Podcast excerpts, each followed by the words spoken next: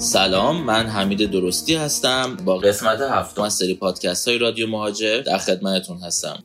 در این قسمت می‌خوام با روش بسیار جالب و جذاب سرمایه گذاری در کانادا برای شما صحبت کنم. روشی که قبلا با شرایط بسیار سخت در بود و در حال حاضر با توجه به بحث ویروس کرونایی که به وجود اومده کانادا اومده و خیلی این رو راحت تر کرده.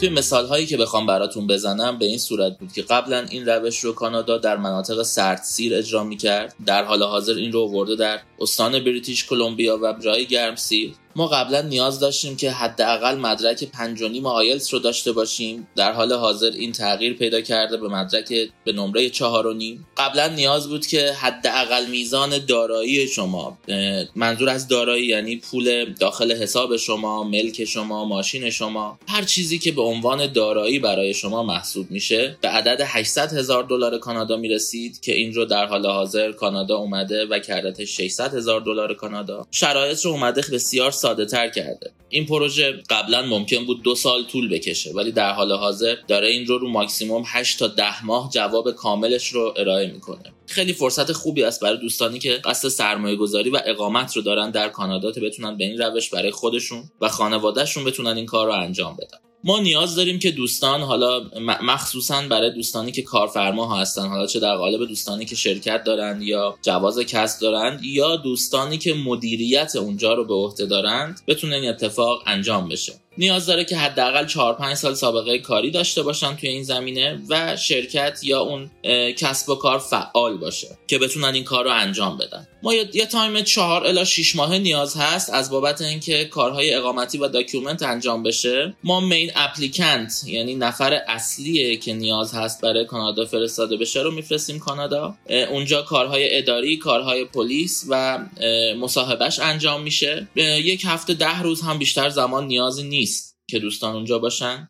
شخص متقاضی برمیگرده. تایم الی چهار ماه بعد کارت های و اقامت های work permit برای دوستان صادر میشه. توجه داشته باشید که از لحظه ای که work permit صادر میشه برای main applicant و خانواده به مدت دو سال فرصت دارند که حداقل 200 هزار دلار کانادا رو برای اون بیزینسشون هزینه کنن. یعنی شخصی که مثلا می‌خواد رستوران بزنه میز خریده صندلی خریده برای بیزینسش هر اتفاقی که نیاز بوده رو انجام انجام داده با توجه به رستورانش و این هزینه ها را اومده و تونسته تا سقف 200 هزار دلار کانادا پر کنه. در وهله اول سود و زیان حائز اهمیت نیست برای این بیزینس یا این شرکت. مهم آورده ای هست که برای اون بیزینس داره هزینه میشه. توی این تایمی که ما نیاز داریم business plan ها و همه اتفاقات توسط وکیل تعریف میشه. در طول تمامی مراحل کار وکیل کانادا با دوستان هست که بتونن صفر تا صد کارشون رو با موفقیت انجام بدن. در طول این مدت دو سال خود اون شخص و خانواده از کلیه بیمه های تامین اجتماعی و کلیه خدماتی که دولت کانادا ارائه میده بهره مند هستن. فرزندان می‌تونن تحصیل کنند همسر اون شخص می‌تونه آزادانه کار کنه و شرایط فوق العاده ای رو ایجاد کنن برای اینکه بتونن اقامت کانادا رو بگیرن. از لحظه ای که بیزینس استارت می‌خوره به مدت یک سال این بیزینس توسط دولت مانیتور میشه یا رصد میشه و بعد از پایان یک سال می‌تونن دوستان درخواست اقامت دائم کانادا رو بدن. که این پروژه خیلی خیلی می‌تونه کمک کننده باشه برای دوستانی که در حال حاضر نیاز دارن که بتونن اقامت کانادا رو بگیرن. این پروسه سرمایه گذاری هم دولت کانادا تا ماه جون 2021 در نظر گرفته برای دوستانی که نیازمند سرمایه گذاری و اقامت در کانادا هستند خیلی ممنون از اینکه ما رو با آیدی پیج رادیو مهاجر در شبکه های اجتماعی دنبال می‌کنید.